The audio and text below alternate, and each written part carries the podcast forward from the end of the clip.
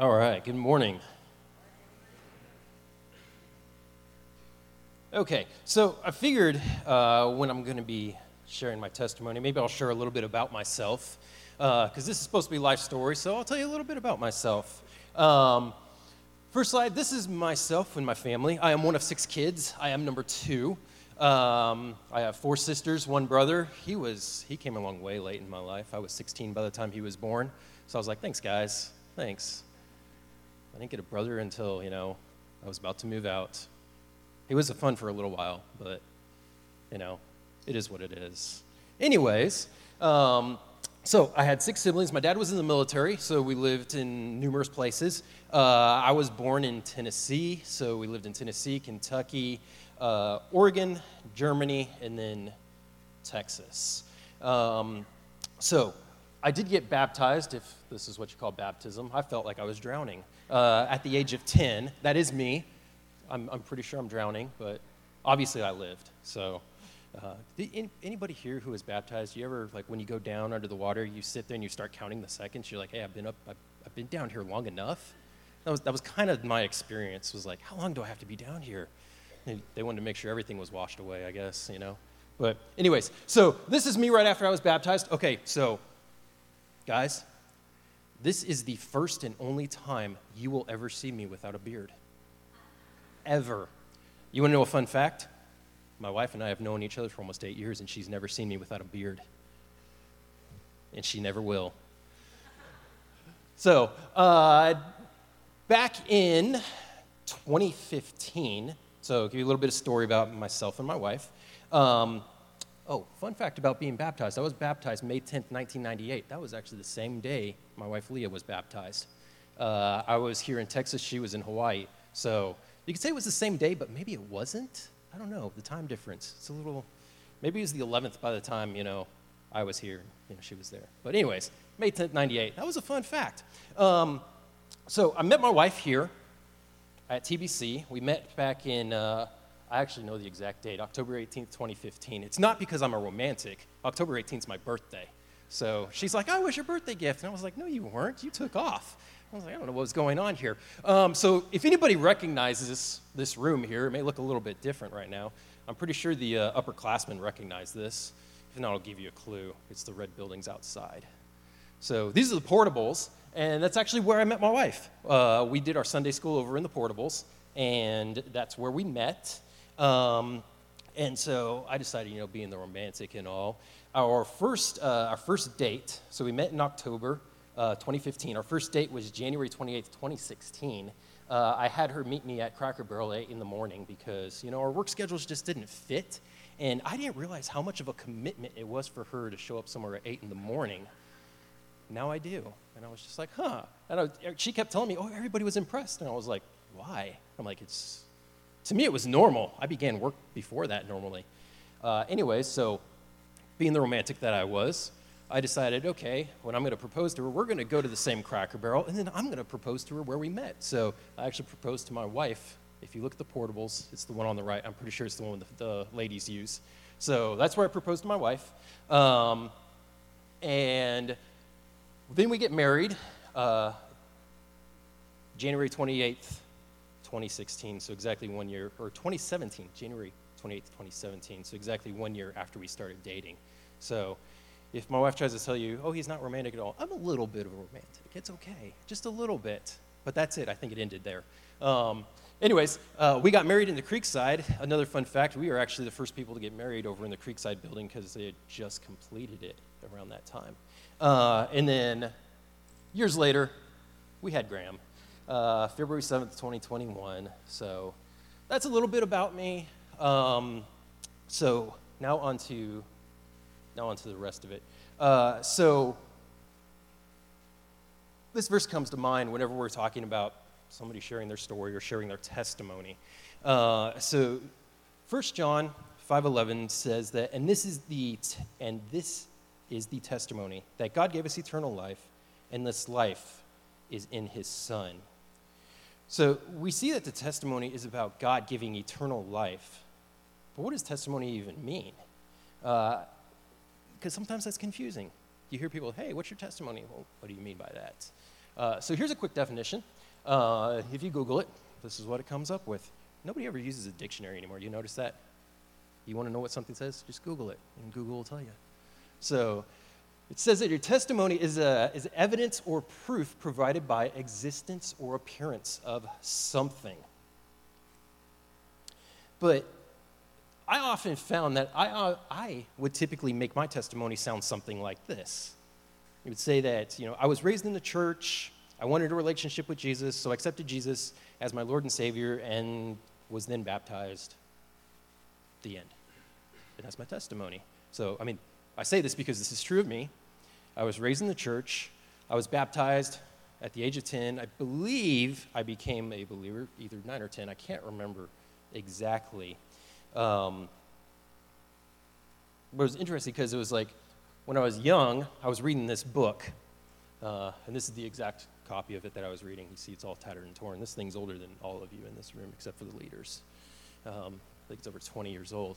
So I was reading this book, and I came across this page here in the very back and he gave you this prayer that you say and say, okay, and you're accepting Jesus. So I read it, then I took it to my mom and said, hey, I want to know, I want to know more about this. I want to do this. And so I did. And this is about, I would say, just for the sake of giving it a date, I would say I was 10 years old when I did this.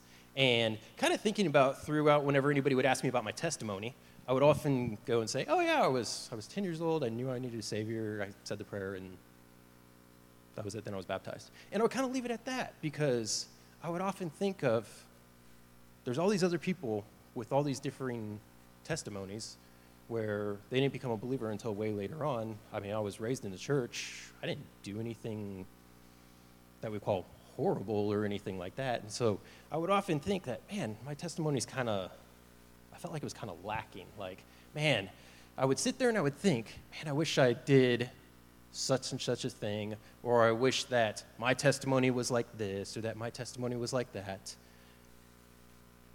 But I failed to understand that my testimony went way deeper than just reading a book, saying a prayer, accepting Jesus that even though I hadn't done anything and I was so young and I mean, didn't necessarily provide me the opportunity to do anything, uh, I was missing something. And one of the things that I realized I was missing was I wasn't understanding what a testimony really is.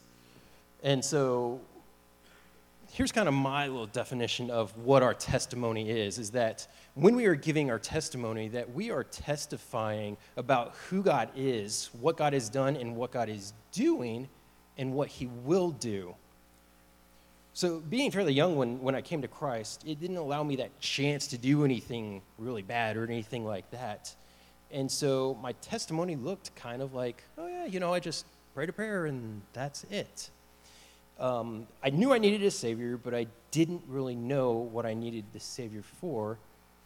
And I didn't really know that when I was looking at it, I was like, oh, yeah, I'm not, I'm not as bad as a sinner as some of these people, so, you know, I'm saved, but I'm not that bad. Um, but over the years, I grew to understand that, you know what, your, your testimony is a little bit more than this, even though you feel like you haven't done anything horrible my testimony is more than just, oh, yeah, I prayed a prayer.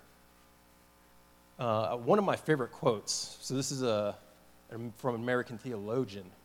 Um, it's Jonathan Edwards. He says that you contribute nothing to your salvation except the sin that made it necessary. Uh, really fun little fact about this quote here uh, Caleb DeLord's brother uh, actually made me a little wooden sign with this quote on it, and I have it proudly displayed in my house. Um, and it's definitely for myself because when I'm younger, I'm kind of thinking, hey, you know what? I'm not that bad, even though I did this and even though I came to Christ. But this sign here in this quote reminds me that, you know, even though you weren't that bad, you still needed to be saved from something. And you still needed to be called out of that darkness. You still needed to be saved from that sin.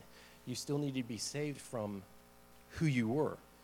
And even though I was young and didn't feel like I did anything wrong, well, Scripture tells me that, yeah, you, you're, you're in the same position as everybody else. No matter what they've done, no matter what you've done, you were born this way, just like everybody else. You were born in sin. So 1 Peter 2 9, I really like this one when, when it's talking about what we were brought out of. So it tells us that you are a chosen race, a royal priesthood, a holy nation, a people for his own possession, that you may proclaim the excellencies of him who called you out of darkness and into his marvelous light. So I'm going to look at the very end of this verse first, and then we're going to look at the rest of it. Um, so I didn't know how lost in darkness I was, even though I'd been raised in the church, and even though I was fairly young when I share my testimony, I realize that it isn't about how many terrible things that I've done or the horrible things that I have or have not done. But the Bible tells us that we were born sinners, and so we're already horrible to begin with. But putting aside all this ideas of horribleness, the gospel is about God, Jesus, the one who saved us, and that he pulled us out of this darkness and this horribleness.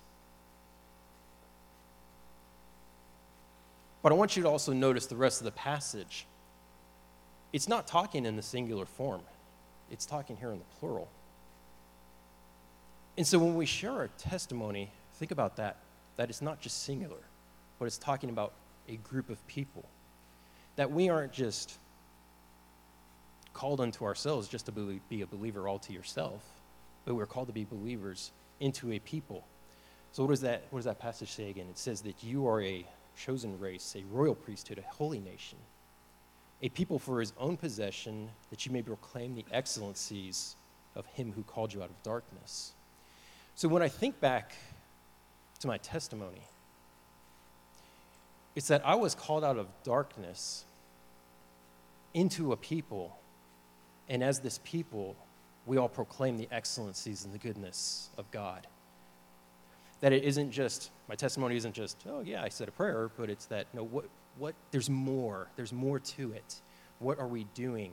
I'm i'm very much a firm believer that our testimony doesn't end as soon as we get say a prayer or as soon as we get baptized but that our testimony continues on from the point of our birth to the point of our death because that's an entire story because well who's working out your story?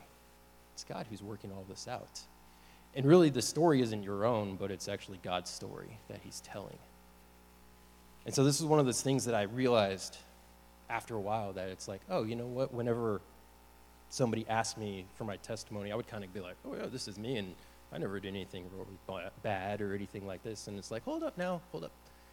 It's not about you, it's about what God's doing. So it was interesting that when I was thinking about uh, what I was going to what I was going to share as part of my testimony. Uh, last week, uh, when we had when Dave had the se- some of the seniors come up and share some of the things that they had learned or what they wanted to share with uh, what they wanted to share with you all. It was interesting because everything that they talked about was already something that I was thinking about adding into the message today. And I was kind of like, oh, that's a, I was like, oh, I was thinking about making that point. And then the next person, oh, I was thinking about making that point too. And I was like, oh, maybe I'll make that point too. But then I was like, you know what? This is great because I'll just quote them. That way you guys know people that I'm quoting. And you just be like, hey, I know you. So one of the first uh, passages that I was quoting was Psalm 139. But I want to look at the uh, end of Psalm 139. I am not working. Can you change that for me, please? Thank you.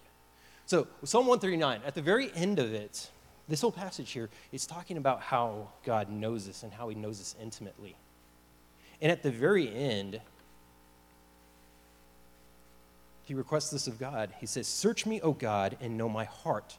Try me and know my thoughts, and see if there be any grievous way in me, and lead me in the way everlasting. So when we look at the psalm, we see that, yeah, all of it is about God knowing us. But then at the very end, it talks about how God is going to reveal to us what needs to be sanctified in us. But then we ask, okay, how is that done? How do we, how are we sanctified? How are we being made holy? Is what it means. How are we being made more Christ like? Well, the, the answer is kind of simple uh, it's through community. So it was funny that Sydney starts talking about community last week. I was like, oh, I'm going to talk about community. This is funny. This is great. So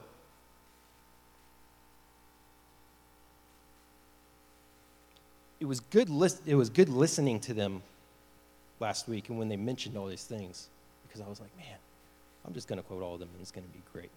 So, what happens in community? More often than not, we just think of community as just, oh, fellowship, or we're just going to hang out and we're just going to have a good time. But we don't understand, we, we sometimes fail to understand that within community is also accountability and sanctification in there. And that's kind of one of those things that we kind of put to the side and we think, oh, okay, yeah, I'm just, we're just going to hang out. We're just going to have a good time, which is typically how I thought about it when I was growing up and I was in high school was that, oh, yeah, I'm just going to hang out with my church friends. We're going to have a good time. Uh, but when I was younger, I kind of failed to realize that within this, we are supposed to be pushing each other to be more Christ like. And so I kind of want to look a little bit more at what that community looks like. And so I'm going to tell a little bit of a, a little bit of a story again for what happened in my life when it came to uh, community. And so I want you to know that you know after becoming a believer, life isn't always you know everything happy, everything just going perfectly, uh, and everybody's sitting around a fireplace or sitting around a campfire singing Kumbaya and everything. Um, sometimes there are people that kind of act like it, but it's like, no, this isn't what it looks like to be a believer. We do struggle. We struggle with things that happen in life, we struggle with sin. And there was a point in my life where, you know what, hey, I was, I was struggling pretty bad with sin. And so, years ago, uh, at my old church, there were a lot of things uh, just not going well and there was a lot of fighting and division within the church. Um, and I definitely played a role in some of that. Um, I, and without getting into details about things that were going on, we're just going to say things were really bad. Uh, there was a lot of gossiping, there was just a lot of slander. Um, and I know that, like, I, looking back, that I definitely played a role. And it was, int- it was real funny last week. Gavin shared one of the, uh, the passage he shared was Romans 12. And so this automatically made me think about this time in my life because there was a time when I was really angry with the church and I really didn't want to be at the church. And I just kind of like, I did a lot of slandering, a lot of things that I said about people were vile. Um, but where Romans 12 comes in is that that's what my dad would quote to me was Romans 12:18 every single time he saw me. So Romans 12:18 says, if possible, as far as it depends on you, live at peace with everyone. And this was one of those times where it's like, I just didn't want to be at peace with these people. I didn't even want to be at that church. I didn't want anything to do with anyone. But every single time he saw me, he would quote this to me. But it wasn't only my dad who would quote a passage to me, it was also other people who would call me to repentance within the community that I was. Um, there were three primary people that I can say, okay, I remember them always calling me to repentance. My dad was one, my mom was the other. Uh, the other person that I can think of was uh, my pastor. Um, he was once my youth pastor, and then he was the lead pastor. I want you to kind of think about it this way that my relation to this pastor is kind of like you all to Dave. Um, kind of fits the same exact way. And when I think back to this, uh, I remember him coming and confronting me on things that were not good. He was calling me to repentance. And thinking about it, a, uh, a few months ago, uh, this pastor, his name was Brian. a few months ago, he passed away from cancer. And I started to think about this time in our, in our relationship where I was just mean. And I was, I was mean to him and everybody else, and just, I, I can't, I, I lack the words to describe how horrible or horribly I treated these people. And my wife tells me, she's like, she says, I've only seen you cry less than a handful of times. And she says, one of them was when I got news that Brian had less than a week to live. And this is how much he meant to me and my sanctification and my growth as a believer. Because I can recall him coming to me and calling me to repentance always. And so when, when I was trying to think of what did I want to share within my testimony, and I realized, oh, okay, I'm, com- I'm, I'm going first as far as all these people. What I wanted to do was really talk to you guys about community and really talk to you guys about the people that God has placed in your lives. That it's one, first of all, don't take them for granted because God has placed them there for a purpose. And listen to what they have to say because, you know, they a lot of them have been there before. And sometimes when we kind of realize that, oh, their time has come, it kind of feels too late. Because once I got this message and saw that, oh, he's about to pass away, the only thing I can ever think of was how much I, pros- how much I hurt him in our relationship. Uh, a lot of it was really condemning about how I was thinking about it, condemning to myself that, you know, you did all these horrible things. Um, and you treated them horribly. And kind of wondering, man, how does he even think of you now? And so there was, we've had, we've had talks since then, since this time in our lives. We've seen each other eh, a decent amount of times. And we're amicable with each other. But once you get this kind of news, you kind of go back and you start thinking about things in the past. And at this time, I didn't, I didn't think about all the good times. We used to, we used to do things like have campouts as far as our, our youth retreats. And I mean, I went on many of those, and I would typically go early with him when we do all these setups. And uh, we'd do all the setup and everything. And I mean, we had a lot of great times. But once I got the news that he was passing, that's not what I thought about. I just went straight back to, oh man, you treated him so horribly. And so I started just looking through some of my old belongings, and I'm just kind of like, I don't know what I was looking for. I didn't have any idea specifically what I was looking for.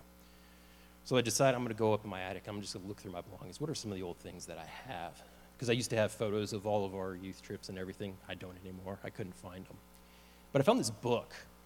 Uh, they, my old church gave to me when I graduated high school. So they gave this to me back in 06. And I was looking through it, and the book was called Life Lessons. And so I'm just flipping through there. And I come across this letter that my old pastor Brian had written to me. Uh, he wouldn't believe it. He actually wrote it on forgiveness. And so I went and read it. And I understood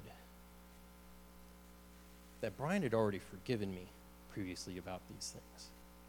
But more than that, and what he pointed out specifically in this letter was that Jesus had forgiven me, that there was no more condemnation for me, and that I didn't need to live in the condemnation of what I had previously done. And so looking at this, I was just like, oh man, this is, it's more fitting now, however many years later, than it was back then that I'm reading this. And right now it's actually the, I was going to bring it with me, but it's sitting in my nightstand. And it's real interesting when you kind of look, when you look back over your life and you think that your testimony is, okay, it's just this one thing, it's just this one instance of me accepting Jesus. But then you look back through all of your life and you see, no, it's not just that one instance. Christ is working throughout all of your life.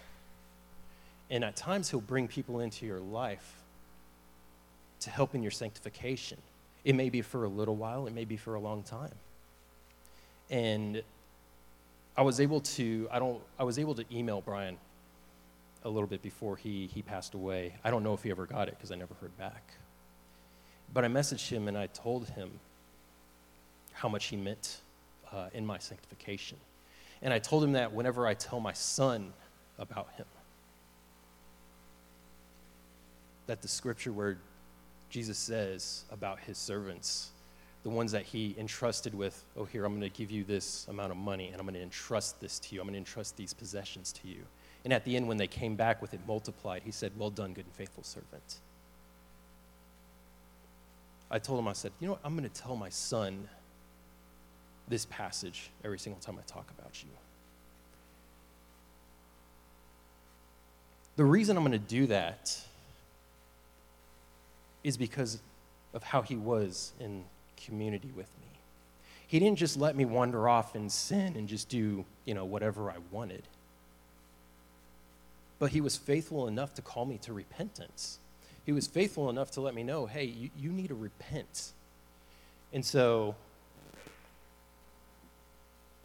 I'll ask you all do you have those in your life who are faithful enough to call you to repentance when you need to repent of something?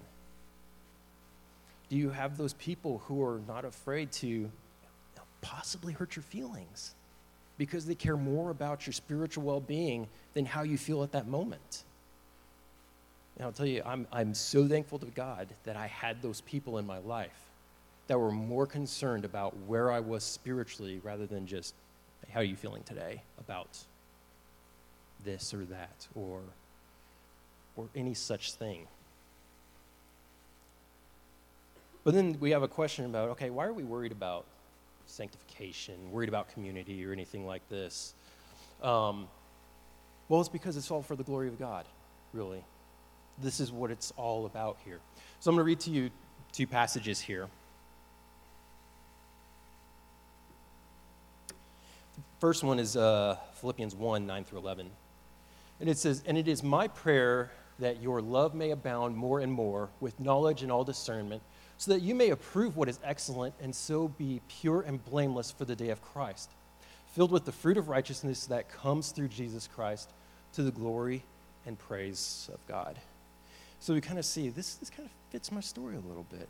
It's talking about us being sanctified, being made more like Christ, but why are we doing this? Well, to the glory of God and that God may be praised. But what happens after that? Well, I'm going to quote Nate Bowers, who's quoting his dad. And I'm going to read to you Habakkuk 2:14. It says, For the earth will be filled with the knowledge of the glory of the Lord as the waters cover the sea. When we see that we are being sanctified and we are being made more Christ like, we are glorifying God, and His glory is being shown throughout all of the earth. And so when we have those hard times in our lives where, hey, you know what, I'm struggling with a sin, and somebody comes along and says, hey, I'm going to help you with this sin, it's going to hurt a lot because we love our sin. But it's so worth it when you repent because not just that things are going to go better, but that you are now in right standing with God. And then now you're in right standing with your fellow brothers and sisters in Christ. So I want to give you one more passage here, just in case I haven't made the gospel abundantly clear, and then we'll be dismissed.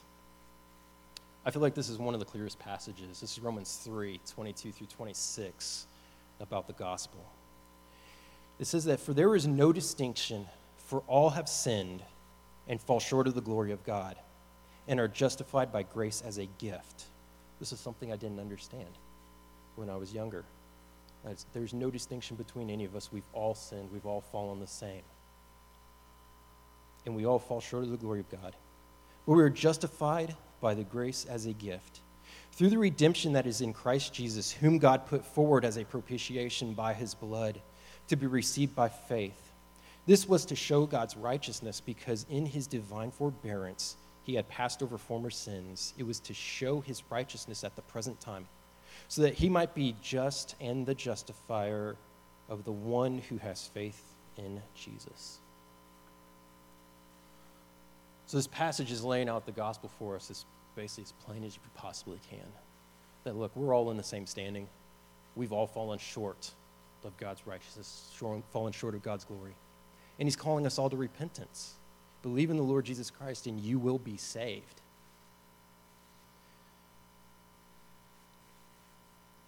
So, the two things that I want you to think about, and we'll, we'll dismiss to questions. First of all, I want you to ask yourself am I, am I a follower of Christ? Have I repented? Have I turned to Christ? Because it's only through Him. That word propitiation right there, that's a real fancy word. It just means the wrath of God was satisfied, and it means that it was satisfied by Jesus. It means that, hey, you know what? You sinned against God, and for God to be just, He had to show us His wrath. But through Jesus, it was satisfied, that God satisfied His own wrath. I want you to ask yourselves hey, have I been delivered from the wrath of God? Do I trust in Jesus that He has done this for me? Second of all, if you are a believer, think about this the community that you're in.